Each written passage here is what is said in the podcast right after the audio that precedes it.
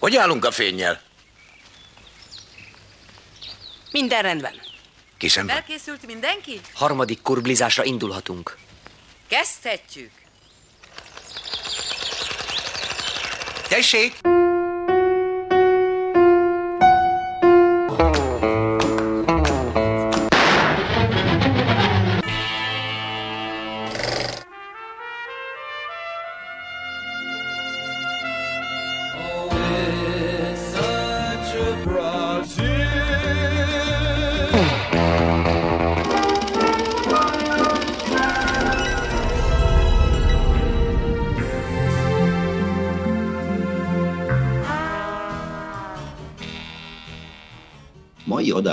Adásunkban Michelangelo Antonioni napfogyatkozás olasz romantikus filmjét fogjuk elemezni. A film 1962-ben készült. Robert Bresson szerelmet találó elidegenedett alsó középosztálybeli férfi hőse után Michelangelo Antonioni kiüresedett felső középosztálybeli értelmiségi hősnője következik. Ennek a modern melodrámának a vizsgálata tovább gyarapítja a minimalista stílusú európai új hullámos filmek bemutatását. Míg Bresson utánzásra, ismétlődésre alapozó, kihagyásos audiovizuális technikából építkező minimalista stílusa felülírja a filmidő sűrítésének és a térszervezés logikájának korábban használt eljárásait, és radikálisan szemtelen színészi játékból ered, Antonioni analitikus minimalizmusa, mind az elbeszélt narráció mentén, mind az audiovizuális textúra szintjén folyamatos és hosszú beállításokkal operáló filmnyelvet működtet. A napfogyatkozás kapcsán érdemes kiemelni a tér geometrikus kompozícióit, ugyanis Antonioni térábrázolásaiban a filmterekben jelenlévő magányos szereplők jelentik az egyik legfőbb kifejező elemet.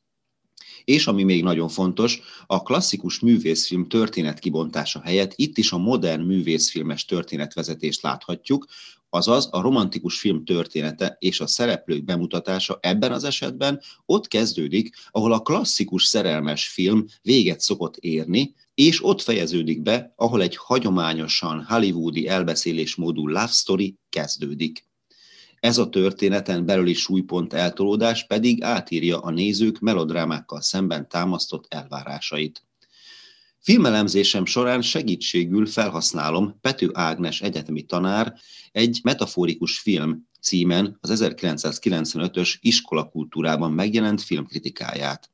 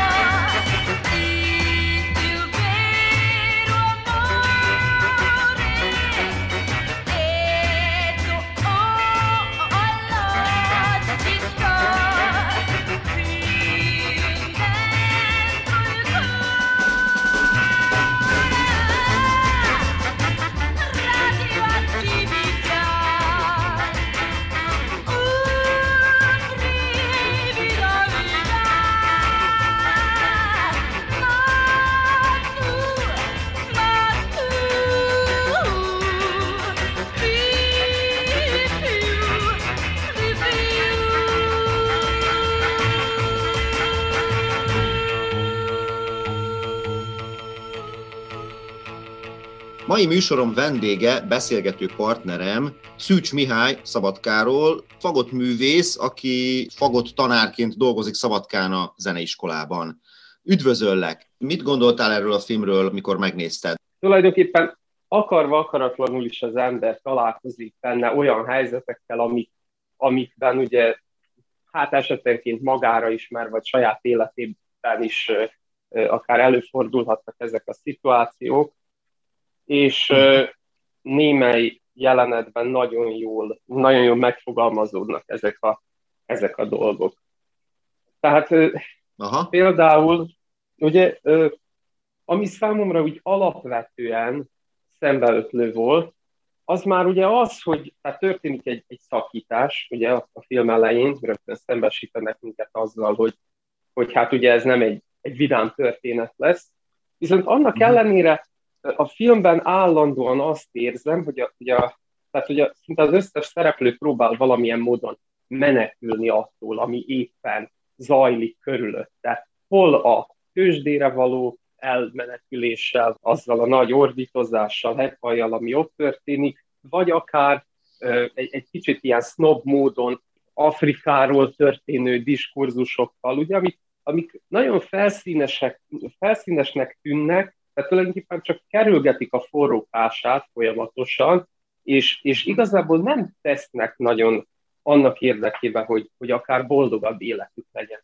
És valahol tehát ez az, ami megelőlegezi a szakítást is, ami már rögtön a film elején történik, és rögtön egy, hogy mondjam, úgy áthatja az egész filmet, ugye, tehát megteremti az alaphelyzetet. Uh-huh. Viszont azért, azért tehát ez az okokozati összefüggés, ez meg, meg is fordítható akár, mert tulajdonképpen azért történt meg a szakítás is, mert, mert üres életet éltek, és hát az üresség is abból keletkezik, ugye, hogy, hogy tulajdonképpen a kapcsolatokat nem élték át úgy, ahogy, ahogy lehetett volna, vagy ahogy kellett volna, és ezért, ezért tűnik számukra az üresnek, aminek ugye egy idő után véget kell. Igen, amikor ők is rájönnek tulajdonképpen ennek a kapcsolatnak az ürességére, akkor egyszerűen el kell, hogy jöjjön az a pillanat, amikor kimondjuk, hogy, hogy akkor, akkor elbúcsúzunk egymástól. Ugye ilyesmire gondolsz talán?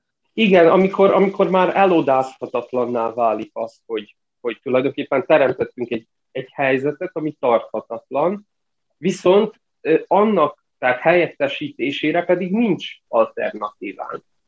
Tehát tulajdonképpen próbálkozunk mindennel, eljárunk ugye. Tehát jó, most az, hogy például történetesen a főszereplőnő, ő mondjuk történetesen ugye nem tőzsde függő, de például az édesanyja az, és hát ugye, ugye a jó magyar mondás is tartja, hogy nézd meg az anyját, vedd el a lányát alapon, ugye, tehát, tehát akár, akár ő is belevethetni magát e, ebbe a világba, amiben az édesanyja van, és lehet, hogy bele is fogja, az amúgy is üresnek itt életből egy még nagyobb ürességbe lép át. Valahogy én, én ezt éreztem. Tehát ezek, ezek ilyen üres szólamok voltak, ilyen köntörfalazások, hogy ők ott most nem tudom én Afrikáról beszélgetnek, meg ott meg ide járnak, oda járnak, meg különböző drága sportkocsikat hajtanak, de igazából ennek nem volt nagy mélysége. Tehát ott van egy pont, amikor azt mondja neki a, ugye a Piero, hogy hát tulajdonképpen hogy neked mindenre az a választod, hogy nem tudom. Tehát, hogy semmit nem tudsz. És, és, csak, Igen.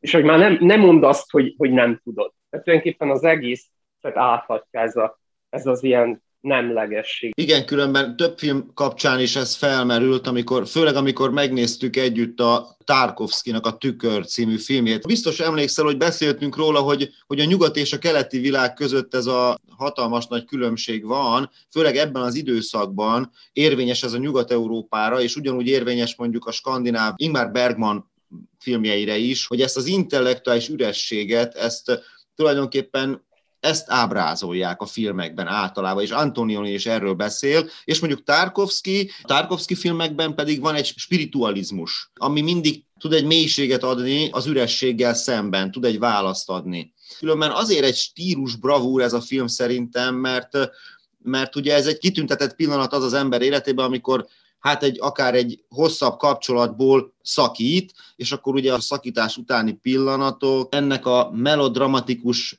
vonulata, van egy olyan definíció a szerelemre, hogy akkor vagy szerelmes, hogyha partneredben látod saját magadat, és szépnek tartod azt, amit látsz. Tulajdonképpen magadat szereted meg elsősorban, de ehhez kell egy olyan partner, aki egy olyan tükröt tart feléd. Na most ez az egész megszűnik, akkor meg következik egy ilyen érzelmi labirintus, vagy egy ilyen érzelmi zuhanás. Keletkezik egy ilyen érzelmi túlfűtöttség, ami, ami aztán egy ilyen óriási örvényhez is vezethet akár. Tehát, hogy az ember próbálja megtalálni magát ott, ahol már nem létezik. Tehát az a kép, ami ugye a tükörben, az idézőjeles tükörben visszatükröződött, az most már nem létezik. Igen. Mert hogy nincs ott a tükör. Vagy tévesen hittük azt, ugye, hogy önmagunkat a tükörben kell keresni. Mert hát ugye tulajdonképpen az is csak egy visszatükröződése magunknak, az is csak egy tudatosan vagy tudattalanul vállalt szerepkör, uh-huh. amiből egy, egész egyszerűen kiléptünk.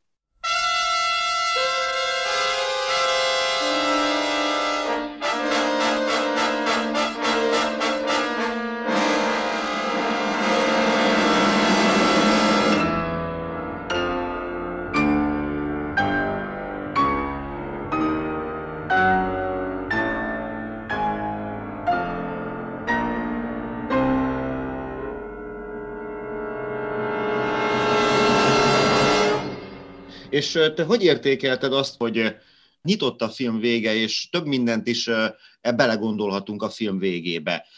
Igen, megmondom őszintén, a, a film vége előtt már megpróbáltam egy ilyen konklúziót alkotni az egész históriáról. Mégis arra a következtetésre jutottam, hogy a, a napfogyatkozás tulajdonképpen a, az önmagunkról alkotott hamis képnek a, az elsötétülése, valahol ezt én így éltem meg. Tehát, hogy, hogy eljött az a pillanat, amikor szembesülnünk kell azzal, hogy hát igen, most ennek vége, és innentől kezdve egy új történet következik.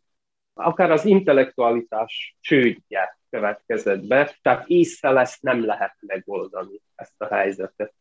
Hű, de jót mondasz, abszolút igaznak érzem, amit mondasz. Tehát a maga realitásában vizsgáljuk a dolgokat, akkor azt, azt a napot, amikor amikor ő nekik rendezvúzni kellene, ugye egy napfogyatkozás árnyékol be, úgymond, mint egy jelként, hogy itt valami most történni fog, vagy valaminek történnie kell. Igen, tehát egy napfogyatkozás történik, ami, ami tulajdonképpen egy ritka jelenség. Azt tetszik abban, amit mondtál, főleg, amikor rádöbben, hogy tulajdonképpen itt ez a szakítás bekövetkezett, és ennek a szakításnak van most vége de lehet, hogy az ember fejbe úgy gondolja, hogy na majd én most elmegyek, és akkor jól becsajozok, de közben meg, hogyha az érzelmei még mindig kötik egy másik állapothoz, akkor nyilvánvalóan nem tud belekezdeni őszintén, őszinte érzelmekkel egy új kapcsolatba. És hogy a film vége, amikor bekövetkezik ez a napfogyatkozás, tulajdonképpen annak a metaforája, hogy felismeri a női főszereplő ezt az állapotot. Felismeri azt, hogy ő most nem fog tudni belekezdeni egy új randiba, egy új párkapcsolatba, és felismeri azt is, hogy miért nem. És ez már egy nagy szó, ugye, mert mindig azt szoktuk mondani, hogy ha valamit meg akarsz oldani, ha van egy problémád, akkor előbb a jó kérdést kell feltenni. És hát, mint hogyha így érne véget ez a film, hogy megszületik ez a jó kérdés a nő fejében, hogy igen, hogy akkor tényleg én ki vagyok valójában, tulajdonképpen az érzelmek napfogyatkozásának is fel lehet ezt fogni. Mi a véleményed? Mára és Sándornak volt egy nagyon jó idézete, nem tudom, hogy honnan, én is csak idézet formájában olvastam, és az valahogy úgy szól, hogy a, a zene és az értelem kapcsolatát feszegeti, és ott azt írja le, hogy az értelem szűkölni kezd, amikor zenét hall. Tehát tulajdonképpen hasonlóan vélekedek ki most így ebben az esetben a szerelemről is.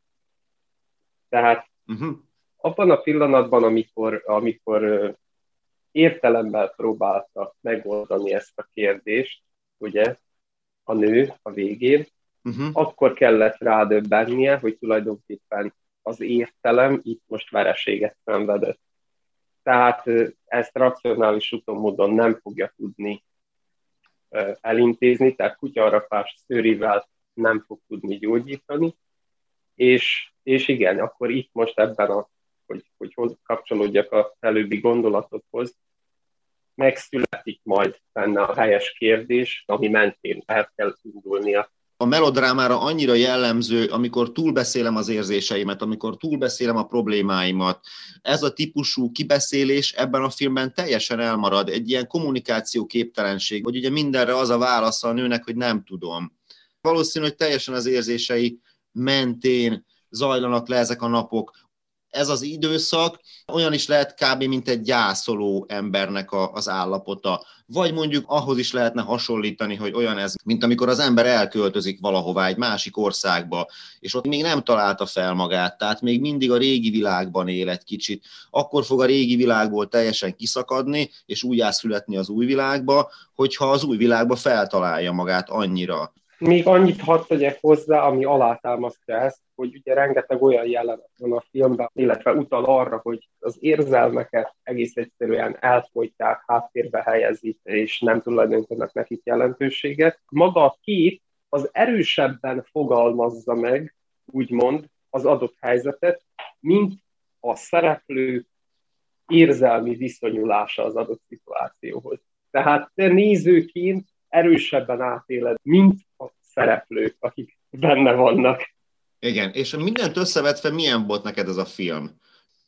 Úgy érzem, hogy mint az elején is mondottam, tehát mindenkiben nyilvánvalóan föl fog ébreszteni bizonyos olyan érzelmeket, illetve olyan helyzetekkel fog majd utalni, ami, amiket átélt korábban az adott illető. Szerintem egy nagyon jó film.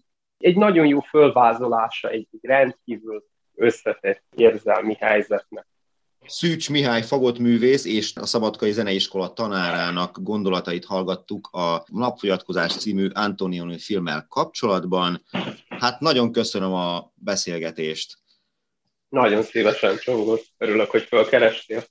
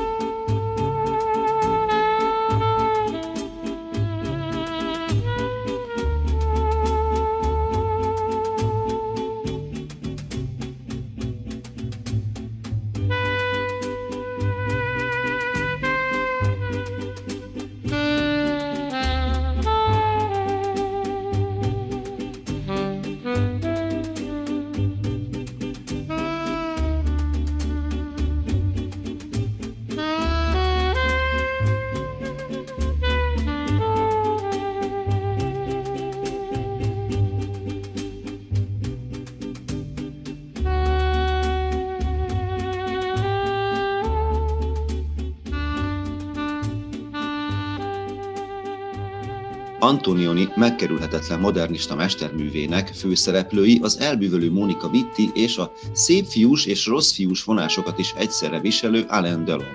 Ahogy erről már esett szó, Antonioni napfogyatkozás című filmjében a történet egy beszélgetés végével indul, és egy előrejelzett találka előtt szakad meg a Viktóriának nevezett fiatal értelmiségi nő szakít vőlegényével, Ricardoval, majd megismeri Pierrot, a fiatal, ambíciózus tőzsdeügynököt, és kölcsönös vonzalom ébred bennük.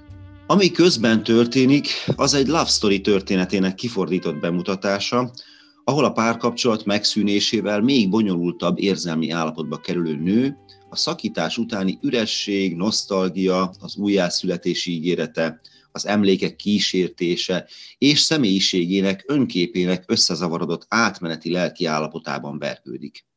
Önmagába fordul, ezért a valóságot csak egy szűk résen át, mintha Platón barlangjából szemlélné, mintha a parmedinészi változatlan létezés és a Herakleitoszi változó állapot között a valóság és a látszat között lebegne. A film látványvilágából eredő történet ezért is nehezen megfejthető, és ezért tűnik szétesetnek, mert az elbeszélés fonala az esetleges szubjektivitásnak enged, ahol a képek időtartama a reális időhöz közelít.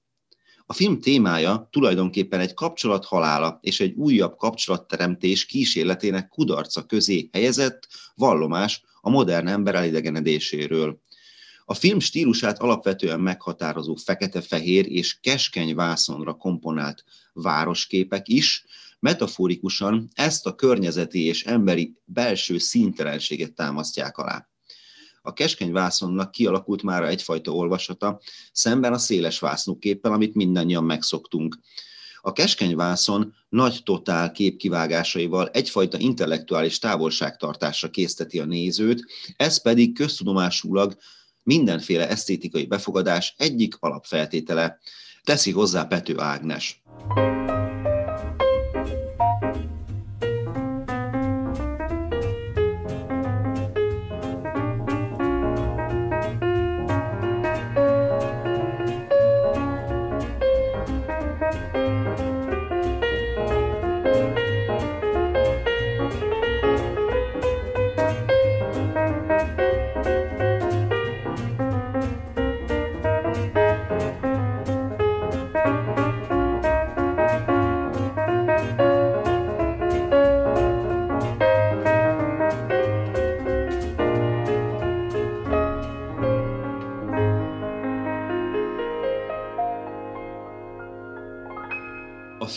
Legalapvetőbb kulcsmotívuma a filmkép grafikai vonalainak tudatosan épített szimbolikájából ered. Ilyenek az út és a rács motívumai. A film elején az üres képkeret, ami egyszerre jelenti az elvágyódást és a megkötöttséget, hiszen ugye a képkeret üres, tehát egyrészt látjuk a képet úgy, hogy átlátunk rajta, de mégis a keret az kifejez valamit metaforikusan. Zárójel bezárva.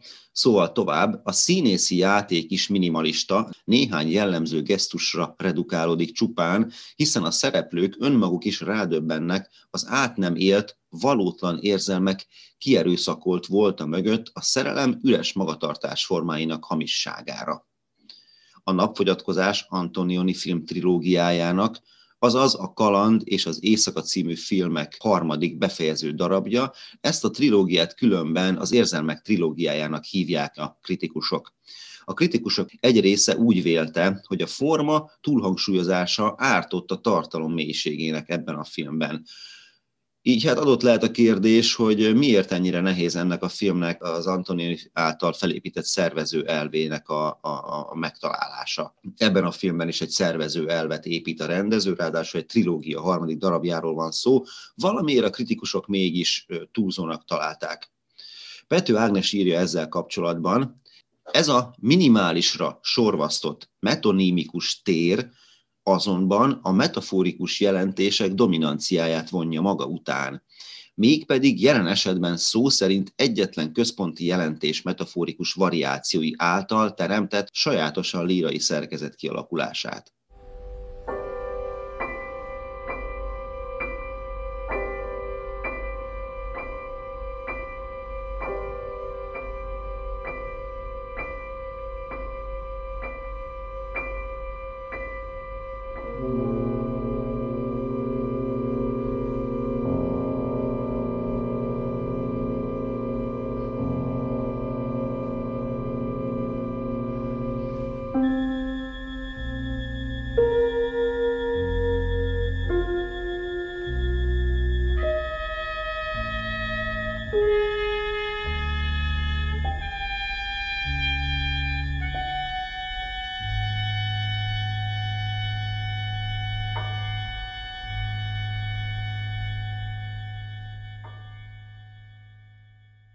Ha belepillantunk a 20. század történetébe, a mai nap, azaz május 14-e is tele van évfordulóval. Természetesen filmes évfordulókról beszélek. Ezen a napon született Nemeskürti István, Széchenyi és Kossuth Díjas magyar író, irodalom és filmtörténész, valamint 1931-ben a mai napon született Huszárik Zoltán, Balázs Béla díjas filmrendező. Leghíresebb filmje a Latinovics Zoltán főszereplésével Krúdi Gyula Szimbát történeteinek filmre adaptálásával az 1971-ben bemutatott Szimbát című játékfilm. És akkor már nem maradhat ki, ma született Kovács László, magyar származású amerikai operatőr, aki az 50-es években emigrált Amerikába, és aki a szabadságvágyát olyan filmek készítésében élhette ki, mint az 1969-ben készült Szelít motorosok.